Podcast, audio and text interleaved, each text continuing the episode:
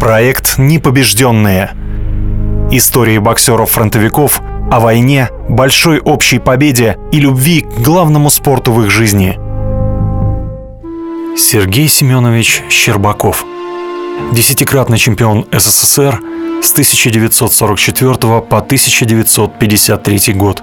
Серебряный призер Олимпийских игр и чемпионата Европы. Выдающийся боксер СССР – Родился 20 июля 1918 года.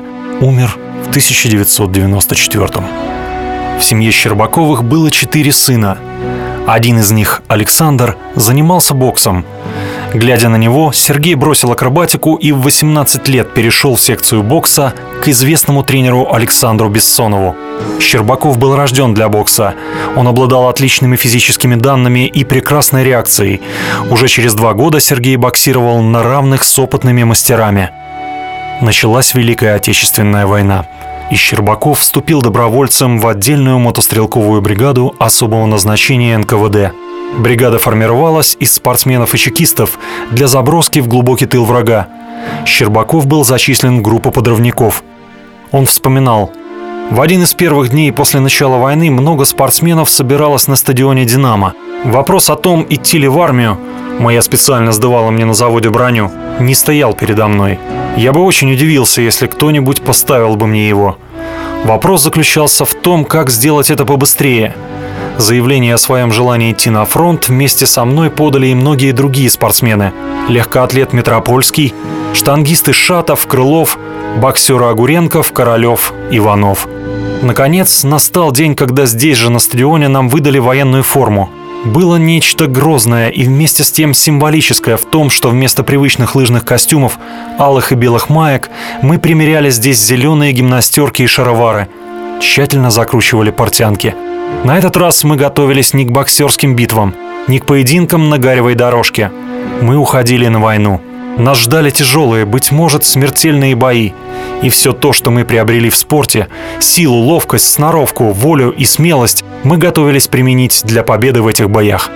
Через неделю, ярким солнечным днем, мы прошли строем по Москве, направляясь на вокзал – Щербаков воевал сначала на Западном фронте в районе Сухиничей, а затем в тылу врага, куда был переброшен с группой других спортсменов-добровольцев. Сухиничи были вскоре освобождены советской армией, а нас отправили в Москву для совершенствования в боевой подготовке, вспоминает боксер. Мы снова приступили к занятиям. Одного за другим нас стали вызывать к командиру.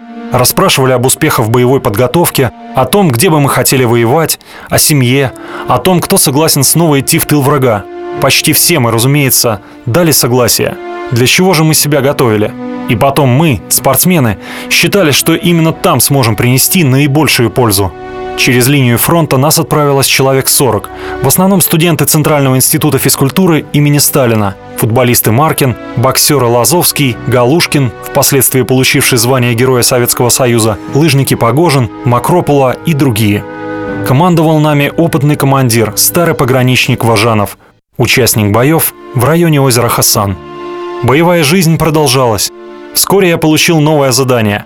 В боях был тяжело ранен наш товарищ, студент Института физкультуры Борец Насыпов. Группе из шести человек, в состав которой входил и я, поручено было доставить Насыпова на Большую Землю. Командовал группой Борис Галушкин, тоже боксер. Выполнив задание, бригада возвращалась в Москву и готовилась к новой операции – и в эти короткие передышки Сергей тренировался, участвовал в товарищеских матчах и встречах и снова уходил с бригадой на выполнение новых заданий. Зимой 1942 года на Кавказе Сергея тяжело ранило. Пока довезли до госпиталя, нога как полено. Приговор врача – ампутация.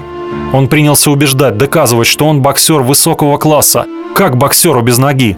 А тот, о каком боксе может идти речь после такого ранения – Тогда Щербаков сказал «Бокс – моя жизнь». У меня хватило силы воли стать боксером, значит хватит воли, чтобы уйти из жизни. Врач ногу спас, но ступня почти перестала сгибаться. Сергей, испытывая страшные боли, стал ее тренировать. А в 1943 году пришел с забинтованной ногой в спортивный зал спортобщества «Пищевик» и стал тренироваться. С 1944 года он 10 раз подряд становился чемпионом СССР. Вечная память героям.